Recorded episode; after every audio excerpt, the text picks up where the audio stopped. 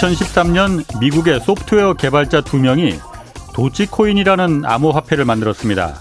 그냥 심심풀이 장난으로 만든 코인이었기 때문에 뭐 코인 한개 3원, 4원 이 정도에 거래돼 왔습니다. 그런데 테슬라의 CEO 일론 머스크가 이 도치코인을 언급하면서 455원까지 치솟았습니다. 올해에만 3,100% 올랐다고 합니다. 또 이틀 전 국내에서 개발돼 출시된 아로아나라는 이 암호화폐는 출시된 지 30분 만에 1000배 넘게 폭등했는데 이렇게 폭등한 이유를 어느 누구도 지금 설명하지 못하고 있습니다. 올해 암호화폐 거래소에 새로 계좌를 개설한 사람의 60%가 20대와 30대입니다. 국내 암호화폐 그 하루 거래 금액은 이미 코스피 시장 거래 금액을 웃돌 정도로 커졌습니다. 사고가 나면 매우 크게 날 수 있다는 의미입니다. 암호화폐는 자체 가치가 없어서 순전히 사람들의 믿음으로 그 시장이 유지되고 있습니다. 믿음이 깨지면 한순간에 휴지 조각이 된다는 얘기입니다. 자체 가치가 없고 또 너무 오른 걸 알면서도 이 투기에 뛰어드는 것은 자신보다 더 비싼 값에 이 사줄 더 큰 바보가 있다는 믿음 때문입니다. 일각에선 이른바 고래라고 불리는 암호화폐 대량 보유자들이 공공연하게 시세를 조작하고 있다는 얘기도 들립니다. 반드시 아셔야 할 것은 주식시장과 달리 가상화폐 시장은 제도권에 들어와 있지 않기 때문에 시세 조종에 먹잇감이 돼서 큰 피해를 봐도 보상받을 길이 전혀 없다는 점입니다. 안녕하십니까? 경제와 정의를 다 잡는 홍반장, 저는 KBS 기자 홍사원입니다. 홍사원의 경제쇼 출발하겠습니다. 유튜브 오늘도 함께 갑시다.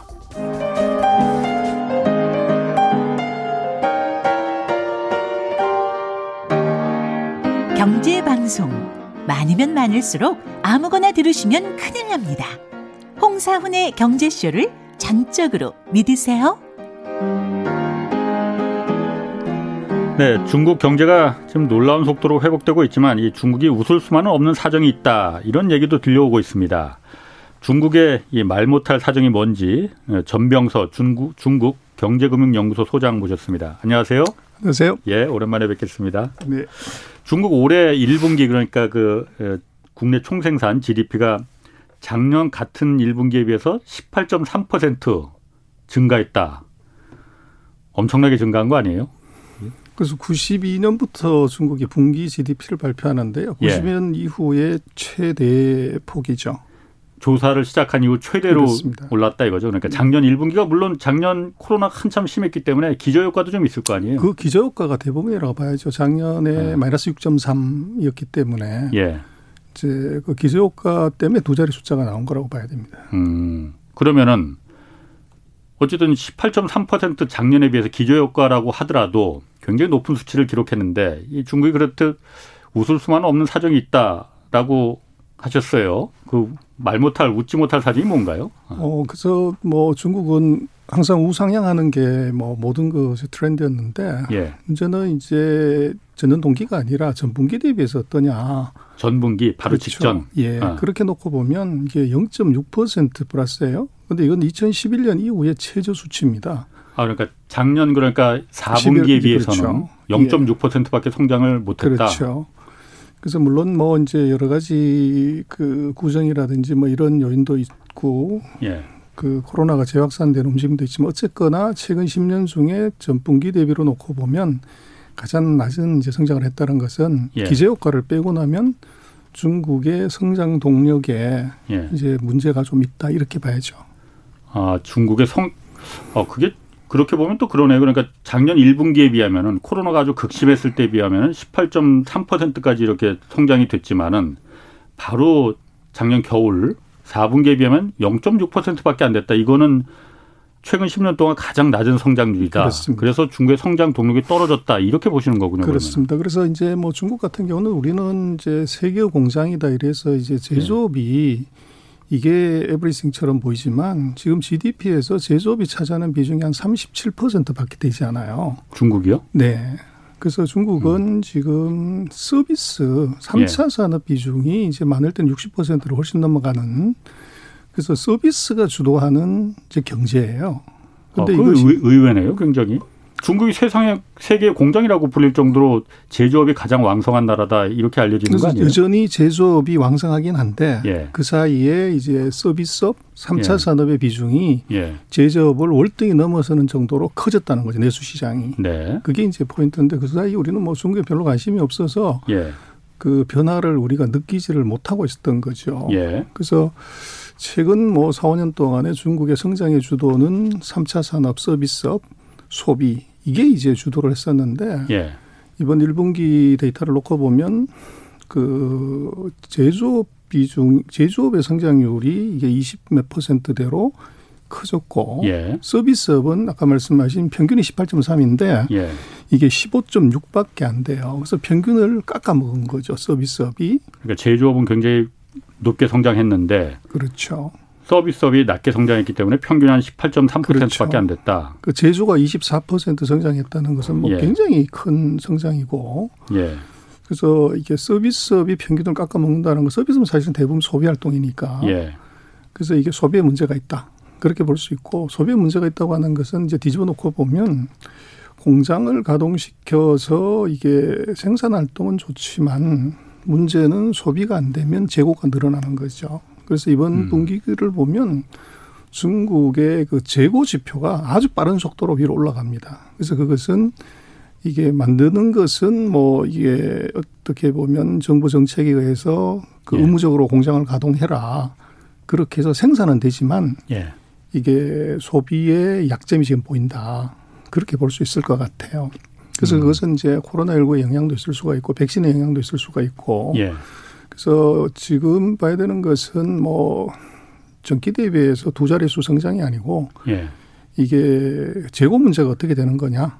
그리고 음. 이제 그게 계속적으로 늘어났을 때 가동률이 지금처럼 그렇게 높은 수준을 유지할 수 있을 거냐. 그래서 재고가 많아진다는 것은 결국은 자금 부담이 생기죠. 예. 그래서 그런 이제 불안감들이 있을 수가 있다는 겁니다.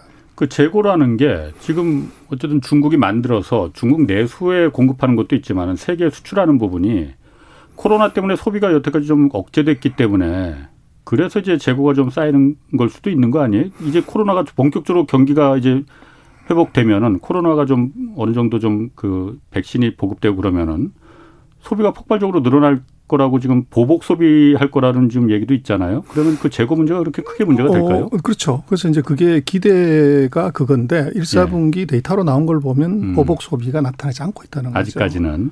그리고 이제 정부가 그 절대적인 확진자 숫자나 사망자 숫자는 굉장히 낮지만 예. 이것이 2차 폭발의 위험성 때문에 정부가 여전히 통제를 하는 거죠. 예. 그래서 예를 들면 구정 때 같은 경우도 그 우리가 뭐 외국에 갔다 오면 2주 격리를 해야 되지만 예. 중국 같은 경우는 이제 고향을 갔다 와도 2주 격리를 시키는 그래서 고향도 거기서 외지에서 왔기 때문에 2주 예. 격리시키고 예. 그래서 2주 격리 1주에서 3주를 이제 격리를 시켜버리니까 예. 고향을 못 가는 거죠. 예. 그 직장 생활하는 사람이 그러게. 거의 3주를 어. 이제 쉬어야 되니까. 예. 그래서 그것 자체도 이제 소비 활동에 조금 저해 요인이 지금 있다. 그래서 음. 이제 코로나19에 대한 그 조심 이게 이제 폭발적 소비를 좀 막아놓는 그런 예. 역할이 있고 한국에서는 이제 수출에 대해서 지금 중국 같은 경우에 뭐 수출이 지금 30%대로 증가하는데 예. 그래서 이제 그것도 조금 우리가 데이터를 좀 보면은 중국이 지금 GDP에서 수출이 기하는 비중이 10%가 안 돼요.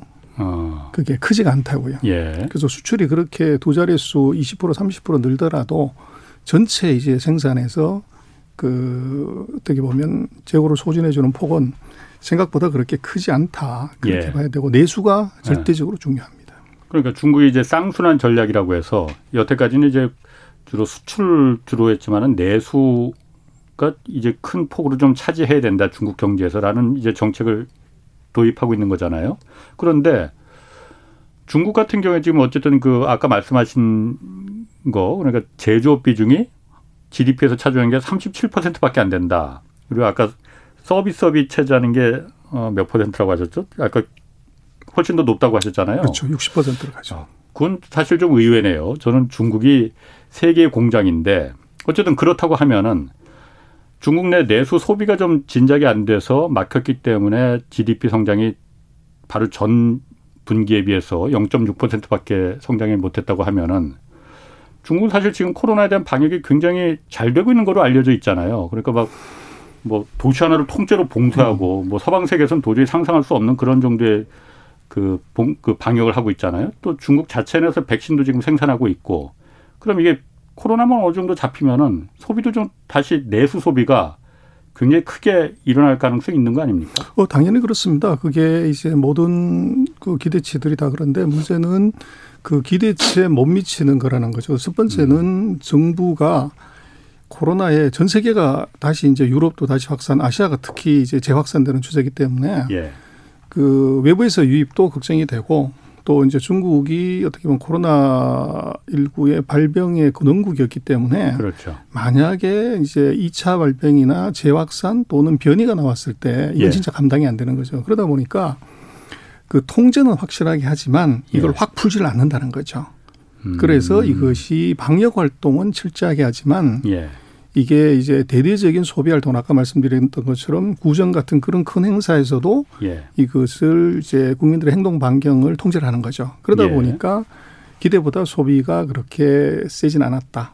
음. 그리고 그것이 일사분기 통계로 보면 나타나고 있다. 그렇게 예. 보여지고 그래서 중요한 것은 이제 어디를 못 가게 하고 이 감염자를 분리하는 것은 그것은 단기적인 처방이고 예. 핵심은 이제 백신이죠. 아. 그래서 백신을 맞아서 안전하게 이제 돌아다닐 수가 있어야 되는데 예. 중국은 지금 전 세계에서 삼상이 들어간 백신 10개 중에서 4개가 중국 기업이 관련돼 있는 제품이에요. 그래서 아, 4개 백신이 그렇죠. 그럼 그 이미 상품화 상용화 돼 그렇죠. 있는 겁니까? 그래서 어. 이제 우리는 뭐 선진국 쪽을 많이 보는데 중국 같은 경우는 이제 중동, 아프리카, 예. 중남미 어, 브라질도 수입했다고 어, 그렇죠. 들었어요. 그래서 그 제3세계에 대거 이제 보내고 있고. 예. 근데 이제 정작 그 중국 같은 경우는 최근에 나온 뭐 통계를 보면 한 2억 명 정도 접종을 했다고 예. 그렇게 얘기를 해요. 그러면 14억 2억이니까 7분의 1밖에 안 된 거죠. 예. 그래서 이게 이제 뭐냐 그러면 뭐 한국도 그렇습니다만은 이제 약에 대한 신뢰도가 좀 떨어지면 음. 그 접종을 조금 이제 기피하거나 지연시키는 효과. 내가 예. 굳이 빨리 맞아야 될 필요가 있냐. 음. 이제 이런 심리가 중국에서 아마 백신 접종이 그 약을 갖고 있으면서도 불구하고 그렇게 빠르지 않는 음. 이제 이런 게 있는 것 같아요. 예. 그래서 그것은 이제 뭐 중국이 과거에 뭐 약이나 이런 쪽에서 그 조금 사기성이 있었던 일들이 있었기 때문에 예. 국민들의 불신, 이제 신뢰, 예. 요게 조금 약한 것이 아닌가 싶고 그래서 그게 이제 말씀하신 그 보복 소비, 폭발적인 소비를 예. 이제 백신 확산이 얼마나 되냐 요게 진짜 소비의 트리거가 될것 같아요. 음. 그래서 뭐 미국이 뭐 상반기 또는 9월 안쪽에 집단 면역 완성하겠다고 하는데 예. 그래서 결국은 진정한 보복 소비는 그런 집단 면역이 뭐 50% 70% 예. 가는 시점. 예. 지금 방역해서 이게 확산되지 않게 하는 게 중요한 게 아니고 그래서 자유롭게 돌아다닐 수 있는 이제 그 뭐 어떻게 보면 여권 같은 백신 여권 예. 같은 요것이 얼마나 이루어졌냐. 그걸 보고서 폭발적인 소비를 이제 예상해야 될 것 같아요.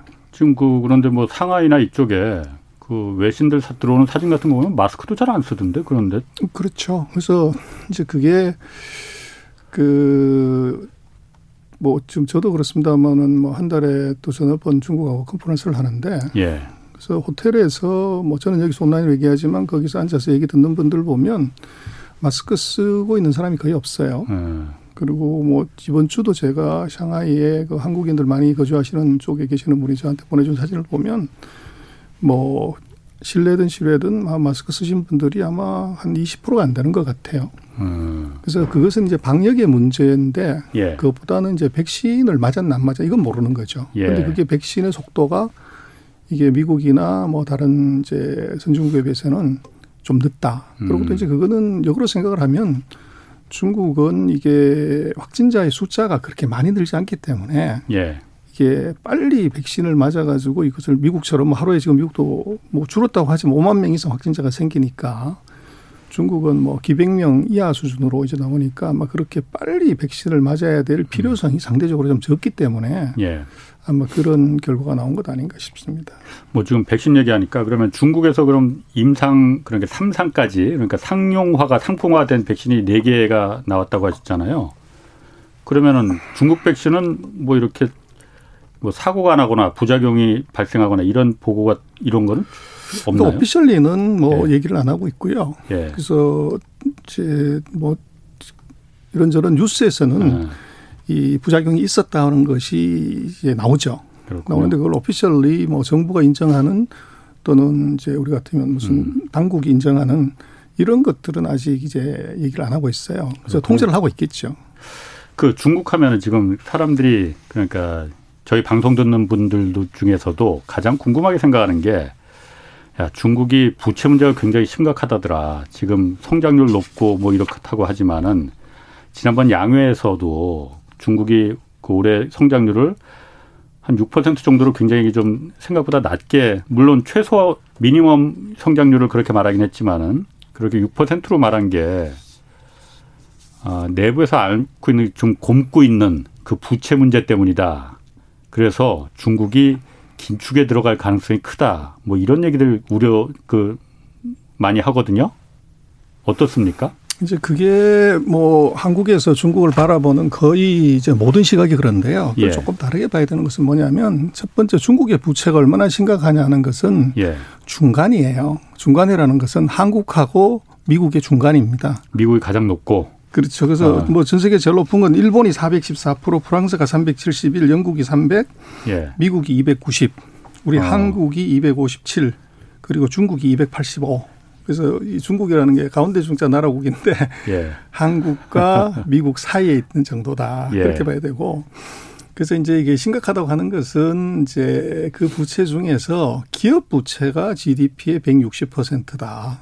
매출액 부채가. 아. 매출액 100억 하는데 이게 은행에서 빌린 돈이 160이다. 음. 그럼 뭐 빚 갚다가 볼일 다 본다는 거죠. 예. 그래서 그게 위험하다 이렇게 얘기를 자꾸 하는데 예. 그것도 우리가 이제 조금 이해를 해야 되는 중은 사회주의 국가예요. 예. 그래서 그 국가 기업, 국유 기업이 이 GDP에서 차지하는 비중이 62%입니다. 네. 어. 근데 은행 대출에 어. 은행 대출의 60%에서 70%를 국유 기업이 빌려가는 거예요. 음, 예. 그래서 GDP 예. 160% 중에서 실제로는 음. 돈 떼일 염려가 없는 국가 기업이 빌려간 돈이 거의 70% 가게 된다고 봐야 돼요. 근데 요즘 그 국유 기업들 몇 개 그 디폴트 선언하고 그랬잖아요. 아, 그것도 참 엉터리인데 한국에서 아, 계속 이제 그런 얘기를 하는데 예. 그 중국의 반도체 뭐 굴기의 상징이라고 칭화윤이. 하는 칭화윤이의 예. 회사가 부도났다. 예. 또 무슨 뭐 이게 그 BMW 예. 그 화천이라고 그러니까 BMW 중국에서 판매하는 회사 이름이 이제 화천이라는 회사인데 이 회사 예. 부도났다. 그래서 한국에서는 뭐 국유기업이 부도나서 저거 하여간 다 쓰러진다 이렇게 막 그 유튜브나 SNS에는 얘기를 하는데 예. 그러면 그 칭화윤의 자회사가 자광국미라는 회사하고 이제 음. 칭화 주식이라고 하는 그 두 개 회사가 부도를 했는데 예. 우리 우리도 마찬가지지만 부도를 내면 회사가 주식이 거래가 안 돼야 되죠. 예. 상장 폐지되잖아요. 아 거래 다 돼요 그러면은 부도 났는데도? 그래서 지금 어. 여전히 멀쩡하게 잘 거래되고 문제가 없어요. 어. 그런데 그거를 이제 우리가 안 따져보고 계속 얘기를 하는데 예. 칭화윤이만 해도 계열사가 그 60 몇 개가 돼요. 그게 예. 한개 그룹이에요. 음. 그룹에 거기 있는 한 개의 자회사가 음. 채권 20억 불을 예를 들면 예. 이것을 이제 상환을 못하거나 아. 이자 지급을 못한 거예요. 예. 그래서 음. 그 다른 계열사가 지급 보충하고 처리를 했다는 거죠. 예. 그래서 부도가 음. 막아지는 건데 음. 근데 우리도 그렇습니다만은 국가 기업이 그게 부도 낼 수 있냐? 음. 그거는 징벌적 의미죠. 그두 가지인데 하나는 뭐냐 그러면 다른 국유 기업들도 마구 돈 써서 이게 엉터리로 하는 것을 음. 경고하는 차원에서 예. 이거 부도를 이제 음. 이 내부에 만들고 거기에 이제 CEO를 경고를 하는 거죠. 음, 음. 그래서 그 의미가 굉장히 강한데 우리는 이게 중국 국유기업이 부도났다 이렇게 이제 계속 특히 증권가 쪽에서 이제 그런 네. 얘기를 많이 하는데 그거는 엉터리다. 그래서 네, 시범적으로 그러니까 부도를 내버린 거군요. 그러면. 수십 개 회사 중에서 어. 그 중에서 어. 한개 회사가 문제가 있는 것은 그 회사의 CEO에 대한 불만이 있는 거예요. 당국이. 음, 그래서 뭐 회사를 부도낼 정도면 경영자를 갈아야 되는 거죠. 예. 그것이 제일 중요한 뭐 경고의 목적이 제일 크고 그것을 이제 부도가 나서 심각하다고 그러면 그룹 전체가 부도 나서 없어져야 되는데 그게 예. 전혀 아니라는 거죠. 그렇군요. 알겠습니다. 그럼 아까 말씀하셨던 그 국유기업들의 그 부채가 있어서 주로 이제 은행에서 다 국유기업을 대상으로 해서 지금 그래서 이제 그렇게 놓고 거잖아요. 보면 160% 중에서 70% 정도를 빼면 예. 예. 실제적으로 민간 기업이 빌려간 부채는 6, 70%밖에 안 된다는 거죠. 음. 그래서 그렇게 보면 이것은 선진국의 예. 이 민간 기업 부채가 예. 그보다 오히려 더 커요. 네. 그래서 실제적으로 진짜 부도 나가지고 사고가 터질 수 있는 민간 기업의 부채 비율은 예. 선진국 수준보다 그보다 낮다는 거예요. 근데 그 음. 거기 국유기업이 들어가 있기 때문에 예. 합쳐서 160%라는 음, 것이고 음. 그래서 우리도 마찬가지지만 예를 들어서 뭐 철도공사, 도로공사, 항만공사 이런 회사들이 적자난다고 그래서 그 회사를 부도내거나 이러지는 않잖아요. 예. 그리고 적자난다고 음. 그래서 그 회사들이 뭐 은행에서 대출을 받을 때 문제가 되는 게 아니고 국가 예. 개런티하는 거니까 예. 그렇게 봐야 된다는 거죠. 아. 그래서 거기에 이제 우리가 중국의 그런 금융 구조, 그다음에 산업 예. 구조 이 소유 구조를 한국하고 똑같다고 생각을 하면 이건 벌써 다 거들나야죠. 근데 그 얘기가 음. 벌써 뭐 십몇 년 가까이 계속 지속이 되는데도 오는 것은 그 안에 그런 비밀이 있다. 음. 그런 측면에서 봐야 된다는 겁니다. 그래요? 그러면 중국의 어떤 그 기업 부채나 중앙정부 부채도 많이 있다고는 하지만 그렇게 큰 우리가 우려했던 것처럼 그 정도는 아니다라고 말씀하시는 거예요? 어, 기업 부채는 전 세계에서 어, 아. 정부 부채는 전 세계 중국이 제일 낮아요. 아. 그리고 거기 이제 지방 부채가 같이 들어가면은 이게 높아지긴 하는데 그러니까 지방 지방 정부의 부채가 문제라고. 근데 그것도 이제 아. 우리나라에서는 뭐 지방 정부 부채 때문에 뭐 위기가 온다 어쩐다 이렇게 아. 말을 얘기하는데 이것도 엉터리인 것이 예. 우리도 마찬가지지만 예를 들어서 뭐 전에 우리가 그 경기도에 있는 어떤 성남시 예. 예를 들면 인천 거기도 이게 지금 못 해가지고 음. 모라토리엄 상태에 갔잖아요. 예. 그런데 거기 공무원분들이 월급을 못 받는다거나 음. 이게 사업 집행을 못한 거 아니잖아요. 예. 우리처럼 지방자치제를 하는 나라도 이것이 지방정부가 부도났을 때 중앙이 이 서브시디를 음. 주거나 이렇게 해결 하고 미국도 마찬가지로 캘리포니아, 리노이 다 지방정부 부도났잖아요. 그렇죠. 그런데 아. 멀쩡하게 돌아가는 것은 중앙정부가 예. 서포트하는 것인데 예. 중국은 중앙 집권제지 지방자치제가 아니에요. 그렇죠. 근데 예. 지방 정부가 이게 빚을 못 갚는다 그러면 거기서 부도 내고 끝낼 거냐. 음. 당연히 중앙 정부가 음. 이거를 해결을 하는 거죠. 그래서 그 예. 얘기도 마찬가지로 뭐 10여 명 가까이 지방 부채를 얘기하는데 아직까지 멀쩡하게 돌아왔다는 걸 어떻게 해석을 해야 되냐. 음. 오히려 제가 볼 때는 그 측면을 봐야 되고 두 번째로는 이제 지방 부채 같은 경우는 중국은 이게 또 하나가 뭐냐면 지방 부채를 모자랄 때 어떻게 상환을 하냐 그러면 지방 정부의 최대 수입이 뭐냐면 그 토지 매각 수입이에요. 음. 그 중국은 우리하고 다른 것이 땅이 국가 거죠. 그렇죠. 예. 근데 그 땅은 지방 정부 거예요. 예. 그래서 정확하게 얘기하면 소유권이 아니고 토지 사용권을 매각을 해서 예. 그걸 갖고 충당을 하는 거죠. 그러니까 토지 사용권을 민간에 매각하는 거죠. 그렇죠. 거니까. 50년 어. 뭐 70년 아, 이렇게 예, 예, 토지를 임대하는 거. 그렇죠. 그래서 이제 중국 같은 경우는 사실은 지방 부채는 제가 볼 때는 그건 지방의 땅이 담보가 된 채권이에요. 음, 자산이 충분하다 이거군요. 그렇죠. 그것을 음. 땅을 더 팔면 되니까. 아, 그래서 진짜 이 중국이 왜 이렇게 부동산 뭐 버블이 있는데도 뭐 어쩌고저쩌고 하는데 중국이 부동산에 대해서 그렇게 겁을 안 내는 이유는 예. 그리고 실제로 부동산 버블을 만들고 가격을 올리는 사람이 누구냐면 정부라는 거죠. 지방 정부가 음, 예. 땅값이 올라가면 자기네 예산이 예. 많이 들어오는 거고 예. 토지 매각을 조금만 더 되니까. 아, 아. 음. 그래서 실제적으로 이 토지 가격 상승의 원흉은 투기자라기보다는 지방 정부예요. 아, 그래요? 지방 정부가 어. 신도시를 만들고 아, 아. 거기에 이제 그 토지 매각 가격을 예. 올리는 거죠. 예. 근데 또 역으로 보면 중국 같은 경우는 토지가 국가 거기 때문에 예를 들어서 여의도가 투기가 붙었다 그러면 예. 쉽게 할 수 있는 것은 전세를 살고 있는 거죠. 예. 민간은. 그럼 방 빼라. 주인이. 예. 예.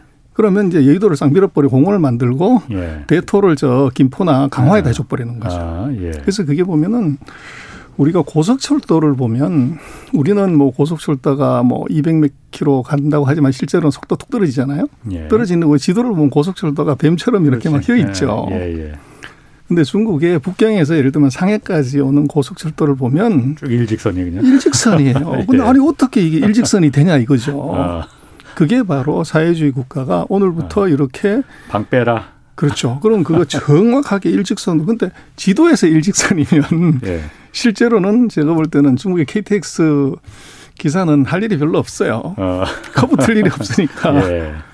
그 정말로 이 자율주행이 가장 쉽게 될 수 있는 거지 지도상으로 놓고 보면 그렇다는 거죠. 예. 그래서 그것은 아마 지방부채 얘기도 제가 볼 때는 중국의 토지 소유 구조하고 예. 지방 정부의 그 주 소득원 네. 그다음에 지금까지 그 부채를 어떻게 갚았냐를 보면 답이 있습니다.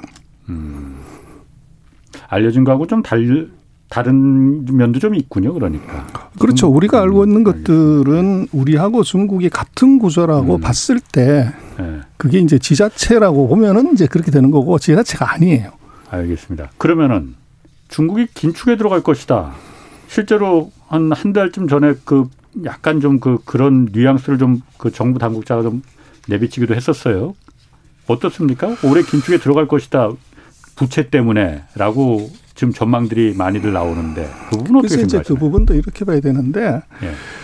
중국은 그래서 이제 우리 뭐 미디어나 이런 쪽에서 특히 SNS 같은 데서는 이제 중국이 긴축을 하면은 금리를 올릴 것이다. 예. 그렇게 그렇죠. 되면 이게 부채가 많기 때문에 저건 대거 줄도산이 나고 심각한 사회 문제가 생길 것이다. 예. 이렇게 얘기를 막 해요. 그렇습니다. 예. 근데 이건 왜 엉터리냐 그러면 예. 중국은 이번 코로나19가 이렇게 터졌으면 전 세계가 다 금리를 내렸잖아요. 예. 제로 금리까지 마이너스 금리까지 내렸는데 중국은 금리를 내린 적이 없어요. 2015년 이후로 그대로 예. 유지를 하고 있고 예. 지금 이제 뭐 질문지에도 보니까 LPR이 있던데 우대 금리도 작년에 예. 내리거나 올린 적이 없어요. 그대로 가요. 아. 전혀. 그래서 이제 예. 이걸 왜 이걸 이제 우리가 잘못 알고 있고 하냐면 중국은 금리가 시장화돼 있지 않아요. 이게 정부가 음. 통제하는 금리예요. 예, 예. 그래서 그것이 실세 금리를 반영하는 게 전혀 아니에요. 그래서 예. 중국은 금융기관이 발달하지 못해서 신용 창출 능력이 떨어지기 때문에 예. 서방 세계는 금리를 통해서 통화량을 조절하고 경기를 조절하지만 중국은 이게 금융시장의 미발전으로 인해서 통화량 자체 그보다 더 중요한 건 대출금을 예. 은행이 대출하는 금액 총액을 조절하는 거예요. 이걸 음. 통해서 예. 소위 말하는 이제 양을 가지고 통제를 하고 조절을 하는 것이지 가격을 가지고 통제하는 나라가 아니에요. 어. 그래서 금리를 올리고 내리고 한다고 해서 이것이 예. 아까도 말씀드렸지만 국가 기업이 전체 대출의 60, 70%를 받아가기 때문에 예. 국유기업은 금리가 높든 낮든 상관없이 그냥 음. 빌려가는 거고 예, 예. 은행은 국유기업은 망할 이유가 없기 때문에 금리가 몇 퍼센트든 대출하는데 아무 문제가 없어요. 그래서 음. 금리에 민감하지 않아요. 그래서 음. 이제 정부가 하는 것은 그 금융시장의 미발달 또 그런 이제 대출 구조, 산업 구조 특징 때문에 총액을 예를 들면 연간으로 우리가 은행들이 대출해야 되는 금액을 12조로 정한다. 예. 그리고 금년도에 GDP가 예를 들어 10% 성장한다고 하면 금년에는 13조 정도만 대출한다. 그래서 음. 요것을 월별로 분기별로 배분을 하는 거죠. 예. 그래서 실제로 중국이 긴축을 하냐 안 하냐는 금리를 올리네 내리는 이게 아니고 예. 총 대출 규모를 몇 퍼센트 늘려잡았냐 요게 핵심이에요. 음. 그래서 총 대출의 규모가 늘어나 줄어냐가 요게 긴축을 하는 거냐 조금 풀어주는 거냐의 핵심인데 그 기준으로 놓고 보면 중국이 그 위안화 대출을 보면 예. 그 작년 같은 경우에 그 작년 10월 달인가에 15.9%까지 늘렸어요. 그러다가 이제 금년 3월에 14.3% 정도로 이 떨어뜨린 것은 한1% 정도. 예. 그래서 실제로 중국은 이 대출 규모를 조절하면서 이미 긴축에 들어갔다. 이렇게 봐야 되고 그러나 그것이 숫자가 아까 말씀하신 것처럼 그 양회이나 이때 무슨 얘기를 하냐면 리커창 총리, 민은행 총재 다가 우리는 빨리 커브를 돌지 않겠다. 예. 그래서 긴축을 빨리 하지 않겠다고 공언을 했어요. 그래서 우리가 알고 있는 거 정반대죠. 음. 빨리 긴축을 하겠다고 우리는 그렇게 자꾸 얘기를 하는 그게 아니고 예. 정부는 반대로 얘기를 했어요. 어. 그래서 그 얘기는 뭐냐 그러면 제가 볼 때는 두 가지인 것이 그 지금 같은 경우 전 세계가 다 경기 보양하려고 금리를 내렸는데 예. 자기만 먼저 금리를 올리거나 통화량을 줄여버리면 코스트가 올라가게 되죠. 예. 그럼 기업의 경쟁력이 떨어져요. 그렇죠. 어. 그러다 보니까 중국은 가급적이면 눈치 봐가면서 다른 나라하고 비슷하게 가겠다. 예. 그 대신 이제 GDP가 뭐 6%밖에 성장을 안 하는데 대출을 15% 늘렸기 때문에 이것은 인플레이션의 가능성이 있기 때문에 요건 좀 줄이자. 음. 그래서 한 1%포인트 정도 대출을 증가폭을 떨어뜨린 거죠. 음. 그리고 이제 말씀하신 이제 6%를 왜 불렀냐. 경제성장률을. 네. 그러면 최근 뭐 20년 동안 미국보다도 중국이 GDP 성장률이 낮아진 적이 없어요. 근데 이번에 FMC 하는 거 보면 FMC 위원들의 평균 예측치가 금년에 미국 6.5인가 그렇거든요. 예. 그럼 미국보다도 더 낮은 성장이고. 그러니까 지금 40년 만에 중국보다도 미국이 더 성장률이 높아질 거라고 그런 얘기도 그렇죠. 하잖아요. 근데 이제 그게 왜 이게 중국을 좀 안을 들어보면 다른 얘기가 되는데 왜 중국은 아까 말씀드린 1분기에 18점 몇 퍼센트 나오면 연간으로 네. 떨어진다고 어. 가정해도 9% 이상이에요 성장률은. 예, 예, 예. 그런데 왜 6이라고 얘기를 하냐 그러면 아. 그 이제 두 가지를 봐야 되는데 첫 번째는 원재론이에요. 전 세계가 다 코로나19 때문에 이렇게 고통받고 있는데 예. 중국이 9% 10% 성장한다고 그러면 예. 전 세계한테서 이제 원성을 듣게 되죠. 음. 너만 잘 먹고 잘 사는 거냐. 아. 그리고 거기에 대한 너가 보상을 좀 해야 된다. 이럴 수 있는 이제 이 리스크가 potential 하나 있기 때문에 중국이 의도적으로 수치를 낮추는 겁니다. 아 그러니까 중국 때문에 지금 전 세계가 다 이렇게 코로나 때문에 고통받고 있는데 너 혼자 잘 먹고 잘 살면 되겠느냐 그래서 의도적으로 성, 성장률을 좀 낮게 그렇죠 발표를 한 거죠 그리고 숫자를 네. 예전 같았으면 중국은 6.5, 7, 뭐 이런 숫자를 정확하게 발표하는데 이번에 숫자는 자세히 아까 6%라고 얘기했지만 6% 이상이에요. 그러니까 미니멈. 음. 그래서 이것은 예. 7도 될 수 있고 8도 될 수 있고 9도 될 수 있고 예. 10도 될 수 있다는 얘기고 예. 근데 제가 볼 때는 중국의 마음속에 있는 GDP 성장률이 얼마냐 그러면 제가 볼 때는 8.9에서 9 정도 돼요. 아, 예, 그래서 예. 그거는 이제 재정 적자율을 3.5% 음. 유지하겠다고 그러는데 그걸 역산을 계산해 보면 그 정도 수치가 나와요. 그렇군요. 그래서 이제 중국 같은 경우는 GDP를 왜 6%라고 불렀냐 그러면 중국의 GDP는 저건 고용 지표예요. 서방에서 음. 보고 있는 이 GDP하고 다른 개념으로 봐야 돼. 사회주의 국가이기 때문에. 음, 그래서 음, 그 과거에는 보면 중국이 50, 15, 10은 무조건 지켜야 된다. 네. 8은 무조건 지켜야 된다. 7은 무조건 지켜야 된다. 그러다가 이게 10, 9, 8, 7, 6까지 내려온 거죠. 예. 그래서 그 이유가 뭐냐 그러면 아까 말씀드린 산업 구조가 바뀐 거예요. 과거에 음. 중후장대 산업일 때는 GDP 1%당 고용 유발 개수가 한 80만, 90만. 근데 음. 중국의 1년에 대학 졸업생이 870만 명이에요. 음. 그래서 얘들을 졸업시키, 취업시키려면 최소한 10%는 해야 900만 명 취업시키는 거죠. 예. 근데 지금 왜 6%냐 그러면 미니멈이 아까 말씀하셨지만 지금 작년 같은 경우 이번 GDP 1%당 대략 한 220만 정도 고용을 창출을 해요. 이제 서비스업이 예. 커지면서 고용 유발 효과가 커진 거죠. 예. 그러면 6% 정도 하게 되면 1,200만에서 1,300만 원 고용할 수 있어요. 예. 그래서 중국이 대체적으로 최근 한 5년간을 놓고 보면 연간으로 신규 취업자 수를 한 1,200에서 1,300만을 맞춰요. 요 정도는 맞춰야 사회가 안정이 되는 거죠. 예. 그래서 이 금년 6%라고 하는 것은 대략 한 1,300만 명 정도는 우리가 고용하겠다는 것의 음. 의미이고 음. 그 대신 작년 같은 경우는 코로나19 때문에 한 1,100만 명 정도 한 2, 300만 명을 덜 취업시켰어요. 예. 그런 금년 같은 경우는 적어도 한 1,500에서 1,600 정도를 가야 되기 때문에 미니멈이 아까 말씀하신 6%. 그러나 음. 실제로는 아마 8에서 9 정도를 가게 되면 작년에 취업 못했던 실업자까지를 다 금년에 고용할 수 있다. 음. 이제 그렇게 보여지는 거죠.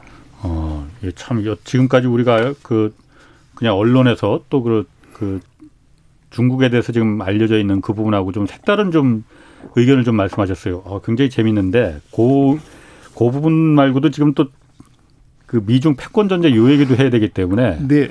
앞부분 얘기는 다음에 다시 한번 또 좀 자세히 좀 하기로 하고 이 미중 패권 전쟁 이게 자꾸 양쪽이 선을 넘는 듯한 분위기를 자꾸 그 해서는 안 될 말까지도 지금 뭐 나오고 그래서 뭐 타이완 얘기도 나오고 이 궁지에 몰리면 쥐도 고양이를 본다고 하는데 이 한국이 곤란해질 수밖에 없다 이런 얘기들 그 많이들 하거든요. 근데 그 부분도 제가 기고한 걸 보니까 한국이 이거 두려워할 필요 없다. 오히려 지금 꽃놀이패가 될 수 있다 이런 말씀하셨어요. 어떤 이유에서 그런 건가요? 그래서 이제 우리는 그 쿼드에서 우리가 빠져 있다. 쿼드라는 건 그러니까 그, 그 호주, 일본, 이제 인도, 인도, 예. 미국. 그래서 이제 미국이 얘기하는 동맹이라는 것이 지금 태평양에서 그걸 얘기를 한단 말이에요. 예. 그래서 우리는 거기에서 빠져 있는데 제가 볼 때는 한국은 지난번 사드 사태도 엄격하게 보면 미중의 패권 싸움에서 우리가 중간에 끼인 거죠. 그래서 중국말에 그런 말이 있는데 원숭이를 길들이려고 닭을 잡아서 피를 보여준다는 말이 있어요. 어. 그 원숭이는 값이 비싸니까 그놈 혼내려고 그러면 예, 예. 저 성남 모란시장에 가서 4천 원짜리 닭을 한 마리 사와서 아, 아. 목에 이제 아. 피를 보여준 원숭이가 겁나가지고 이제 조용하게 있는 거죠. 예. 중국도 그렇고 미국도 그렇고 서로가 서로를 직접 때리기에는 리스크가 너무 커요. 예. 그럼 가운데 있는 놈을 때리는데 제가 볼 때는 지난번 사드 사태 때 닭은 한국이 됐던 것 같아요. 예. 음. 근데 제가 볼 때는 이번 바이든 때 닭은 한국은 아니고 제가 볼 땐 대만이에요. 그래서 음. 대만을 매개로 해서 미국은 이제 대만을 통해서 중국을 어떻게 보면 조정하려고 하고 중국은 이제 대만을 미국을 못 패니까 대만을 패는 거죠. 어, 그 재밌는데 자, 그 자세히 한번 좀 얘기해 줘 보세요. 그래서 그것은 아. 그래서 저는 이제 한국이 꽃놀이패라고 하는 것은 예. 지정학적 동맹에서 한국은 빠져 있어요. 그건 맞아요. 근데 예. 그거는 그게 중국하고 미국의 전쟁터가 바뀌었기 때문에 그래요. 음. 트럼프 때 이제 오바마 때 보면 미국은 제1 도련선이라고 일하는데 일본, 이제 타이완, 싱가포르 열도, 필리핀, 말레이시아를 연결하는 요선 밖으로 중국이 못 나오게끔 또그 중국도 이선 안으로 도련선. 그렇죠. 네. 중국도 미국이 이 안으로 침범하지 못하게끔 음. 하는 것이 전쟁의 어떻게 보면 전쟁터였어요. 예. 근데 문제는 이제 시진핑 이기 들어서서 중국이 이제 해상 실크로드 음. 그래서 태평양, 인도양, 아프리카로 가겠다고 얘기를 했어요. 일대일로 그렇죠. 네. 근데 그걸 막으려고 그러면 이게 그물이 더 커져야 돼요.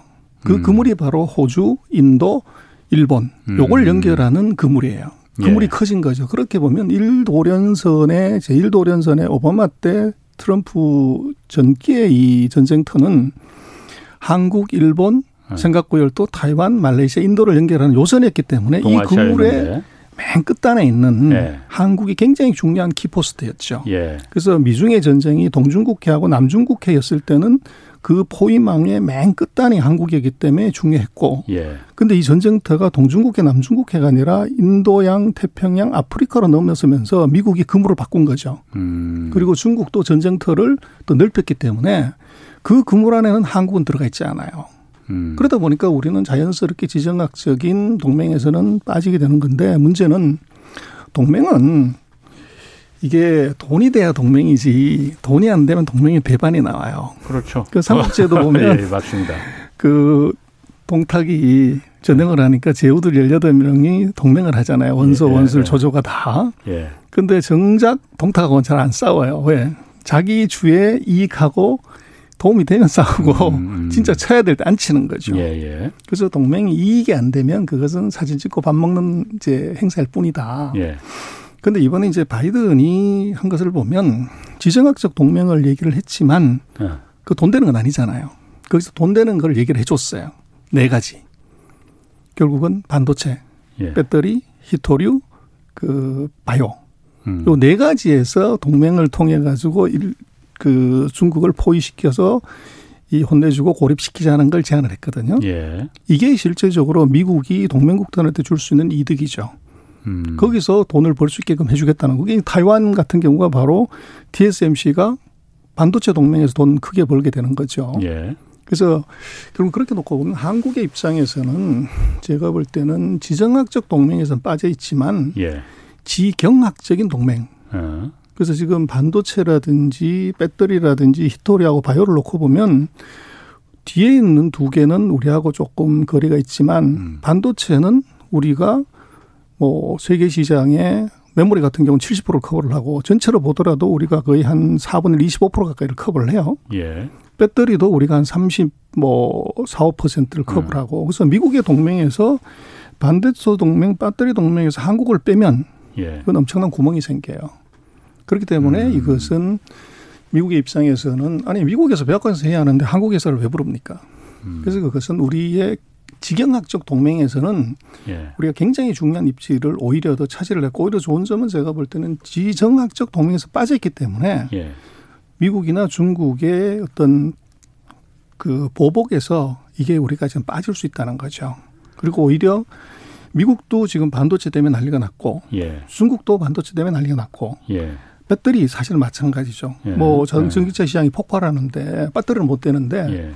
거기에서 우리가 뭐 단군 이래로 사실은 이런 아이템을 가진 적이 없었죠. 어 그래서 제가 볼 때는 오히려 이것은 비관적으로 보려면 끝이 없지만 안을 조금 자세히 들여다보면 우리가 크게 손해볼 것이 없다. 미국도 우리한테 동맹에서 음. 한국을 뺄 수가 없고 음. 중국은 이미 동맹의 이 boundary 안에서 살아남아야 되기 때문에 한국한테 예. 어떤 형태로든 우리한테 구걸하고 어떻게 보면 구애를 해야 되는 입장이지 과거 사드 때나 이런 때처럼 우리한테 군림할 수 있는 입장이 아니라는 거죠. 지금 말씀하신 거는 그 한국이 그러니까 미국이 그 갑이 아니고 한국이 갑이 될 수 있는 거는 충분히 비메모리는 아니잖아요. 그건 우리가 그렇게 갑이 될 그 건 아니고 메모리 반도체가 사실 우리가 전 세계 시장의 70% 정도를 차지하고 있는 거잖아요. 그렇습니다. 그러니까 중국도 필요하고 우리의 메모리가 미국도 우리의 메모리가 필요한 거라서 우리가 어 뭐라고 해야 될까요? 그러니까 운전대 역할을 할 수 있다. 지금 그 얘기를 하시는 거잖아요. 그렇습니다. 우리가 예를 들어 생각을 해보면 예. CPU가 없으면 PC 못 만들죠. 예. 그게 이제 대표적인 이제 시스템 뭐 비메모리인데 예. 문제는 CPU 있다고 하더라도 즉 작업한 걸 저장하는 메모리가 없으면 역시 PC 못 만듭니다. 예. 근데 그게 CPU 지금 이제 로직 제품이나 메모리 제품이나 전체 비중은 비슷해요. 28% 27%. 예. 음. 그래서 이것이 메모리 없이 서버나 핸드폰이나 PC 못 만드는 거고 CPU나 AP 없이 똑같이 못 만드는 거죠. 그 정도로 예. 이게 지금 우리가 갖고 있는 반도체 메모리가 예. 우리는 조금 이제 비하하거나 뭐 비메모리가 없다고 그러는데 제가 볼땐 그게 아니고 우리가 가진 비메모리를 가지고 있다는 것이 그 메모리를 갖고 있다는 것이 이게 우리 진짜 강점이에요. 메모리 반도체가 우리가 그것도 전 세계 70%를 차지하고 그렇죠. 있다는 우리가 공급 안 해버리면 예. 미국도 핸드폰 못 만드는데 노트북 못 만드는데 자율주행차도 못 만들고 그렇죠. 예. 그래서 이제 그거를 우리는 너무 비관적으로 보고서 자꾸 이제 한국의 반도체 산업을 조금 비하하는 느낌으로 보지만 그게 아. 아니고 우리 진짜 경쟁력은 메모리고 예. 비메모리라고 하는 것은 그거는요. 일본이 30년 동안 try 했지만 예. 아직도 못 하고 있어요. 예. 그 그렇게 쉽게 되는 게 아니라고요. 예. 그래서 음. 그건 적어도 이제 30년, 40년의 기간이 필요하고 그리고 그것은 시스템 제품이 이게 세계 최고면 비메모리도 최고가 돼요. 음. 저게. 그래서 미국이 최고인 이유는 IT 기기에서 세계 최고기 때문에. 그래서 네. 하드웨어가 세계 최고가 돼야 그 안에 들어가 있는 시스템 반도체도 최고가 되는 것이지. 근데 그걸 제외한다고 하면은 그게 반드시 시스템 반도체, 로직 반도체에 반드시 있어야 되는 메모리 쪽. 이걸 우리가 지고 있던 그것도 70%를 음. 뭐 당군 1호로 우리가 전 세계 음. 마켓이 음. 10%만 가져도 대단한데 70을 가졌다는 것은 우리가 음. 굉장히 좋은 패를 쥐고 있는 것이고 그걸 어떻게 잘 활용하냐. 음. 물론 미국이나 중국이라는 거대한 국가들 앞에서 우리가 잘난 척해서 터지면 안 되겠지만 예. 우리가 당당하게 갈 필요가 있다는 거죠. 아. 그리고 전략적으로 그걸 잘 활용해 되면 그걸 레버리지로 빠트를 칠 수도 예. 있고 여러 가지 이제 활용도가 높다는 거죠. 그러니까 소장님 말씀은 지금까지는 어, 한국이 반도체 시장을 잘 만들고 또 생산량도 많으니 이걸 중국에 서야 되느냐, 미국에 서야 되느냐 이걸 지금 다들 고민했었는데 그러지 말고 우리가 없으면은 양쪽이 다 미국이나 중국이 다 곤란해지니 우리를 갖다가 필요하는 사람들은 우리한테 붙어라라고 우리가 주도권을 잡아야 된다는 거죠. 충분히 그럴 수 있다는 거죠. 거죠. 우리가 그렇게 협상할 수 있는 힘이 있다는 겁니다. 그런데 어. 우리가 그걸 자랑하거나 해서 터지면 안 되지만 예. 근데 지금 생각을 해보면요. 그 중국에 우리가 뭐 NAND도 있고 디램도 있고 삼성하고 하이닉스 거기 이미 공장이 있잖아요. 근데 그거는 거기서 만든 제품은 made in Korea일까요? made in China일까요? 그럼 made in China입니다. China죠, 당연히. 네. 그래서 네. 거기 있는 것들은 예를 들어서 한국 보고 반도체를 공급하지 말라고 해도 예. 중국 현지 법인에 생산돼서 거기서 중국의 세트 노트북 예. 핸드폰에서 공급하는 걸 막을 방법이 없어요. 음. 저게 실제적으로 예, 그렇지 않습니까?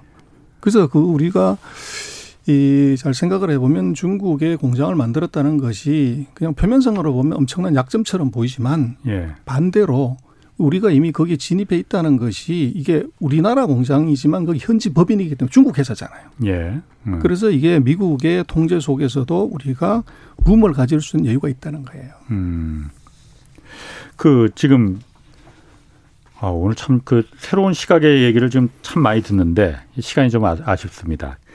지금 중국이 계속 GDP가 이렇게 올라가면은 뭐 빠르면 2028년, 누구는 2029년 이때쯤면 미국을 추월할 것이다라는 전망도 있어요. 그러면은 GDP가 추월하면은 중국이 어, 미국보다 앞서는 그 패권을 가질 수 있겠느냐?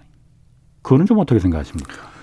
그건 뭐 제가 보는 택도 없는 얘기고요. 아, 택도 없습니까? 그래서 왜? 그거는 패권이라고 하는 것은 예. 그게 경제력, 군사력, 문화력, 예. 기술력이 이제 다 합쳐진 종합 예술이고 예. 제일 중요한 건 금융력이에요. 금융. 금융. 예. 그래서 미국이 전 세계 화폐의 63%를 쥐고 있기 때문에 패권국인데 예.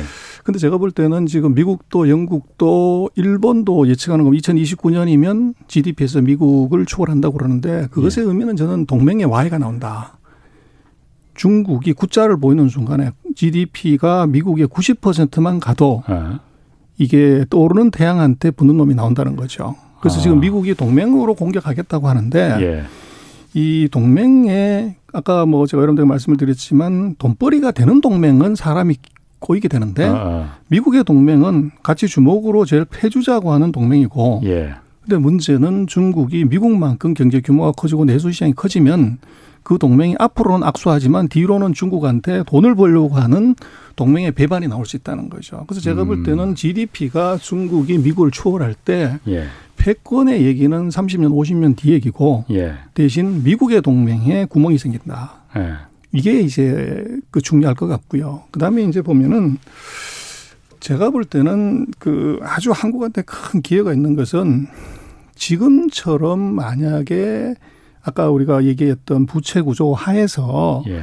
중국 GDP가 미국 GDP를 추월하게 되면 제가 보기엔 가만둬도 중국은 저절로 망하게 돼 있습니다. 건드릴 필요가 없어요. 두 가지인데 하나는 지금 뭐 철광석, 그 구리, 뭐 중요한 음. 국제 원자재의 40%에서 60% 많은 건 90%를 중국이 써요. 예. 근데 음. 지금보다 GDP가 예를 들면 두 배가 된다. 예.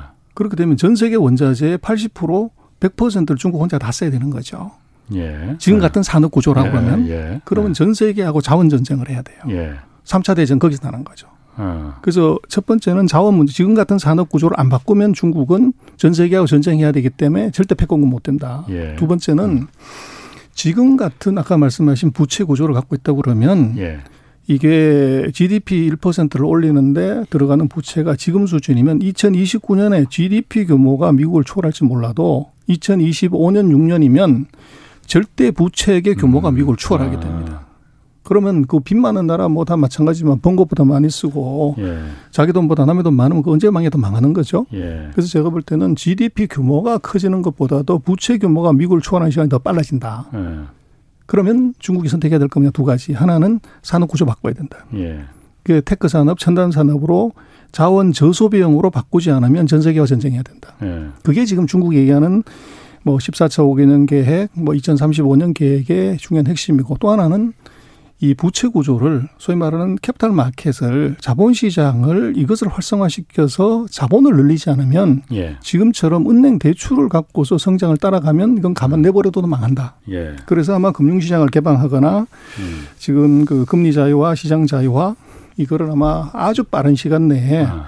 할 수밖에 없을 것 같아요. 아. 근데 거기에서 중국이 금융시장 개방해야죠. 자기 실력으로는 안 되니까. 음. 근데 거기서 이제 한국이 그 사이 우리가 92년 이후로 뭐 외국인들한테 엄청난 수업료를 냈는데 그 수업료를 벌 수 있는 기회가 바로 우리 옆집에서 금융시장이 열리면 예. 거기서 우리 경험을 갖고 우리가 당했던 거 그대로 가서 뺏어오면 되는 거죠. 어. 아니 그런데 아까 그 중국이 지금 산업 구조를 아까 기존의 전통 산업에서 이제 tech 산업으로 빨리 바꿔야 된다 하셨는데 얼마 전에 그 알리바바 마윈한테도 지금 3조 원 벌금 매기고 오히려 big tech 산업을 지금 자꾸 정부 통제에 규제 지금 하려는 음, 움직임이 좀 있잖아요. 그럼 반대로 가는 거 아니에요? 그러면? 이제 두 가지로 봐야 되는데 하나는 그 14억 인구 중에서 지금 알리바바가 12억 명 가까운 사람들의 데이터베이스를 쥐고 있어요. 예. 중국 공산당은 12억 명이 뭘 사고 뭘 먹었는지 모르는데 알리바바만 알고 있는 거죠. 아하. 그래서 이제 중요한 정보를 예. 민간 기업이 독점하고 그걸 활용해서 또 알고리즘 마케팅을 통해서 예. 이제 바가지 씌우기를 한다든지 예. 이제 이런 문제가 있기 때문에 그것을 예. 통제하는 게 하나 있었고 더 중요하게 봐야 되는 건 제가 볼 때는 중국은 그것의 의미가 이제 독과점법이에요. 예. 독점 반독점법인데 요거는 언젠가가 될지 모르지만 이중의 전쟁의 끝은 중국이 어. 시장 개방해야 됩니다. 예. 그랬을 음. 때 아마존이 들어왔을 때 과연 알리바바가 버텨낼 수 있냐? 음. 제가 볼 때 버텨낼 수 없어요. 경쟁력이 음. 뭐될 음. 수가 없기 때문에. 그런데 이 반독점법을 통해서 예. 중국 기업을 보호하고 중국 시장을 보호할 수가 있어요. 아. 그게 무슨 얘기냐면 반독점법을 보면 51% 가진 놈도 반독점법이지만 두 개 회사가 66%, 그렇죠. 세개 회사가 75%가 돼도 반독점이 돼요. 그걸 위해서 이제 미리 거기에 만약에 아마존이 들어와서 5%를 들어가면 문제가 되는 거죠. 예. 고맙습니다. 지금까지 전병서 중국 경제금융연구소 소장 함께하셨습니다. 자, 오늘 여기까지 하겠습니다. 지금까지 경제와 정의를 다잡는 홍반장, 홍사원의 경제쇼였습니다.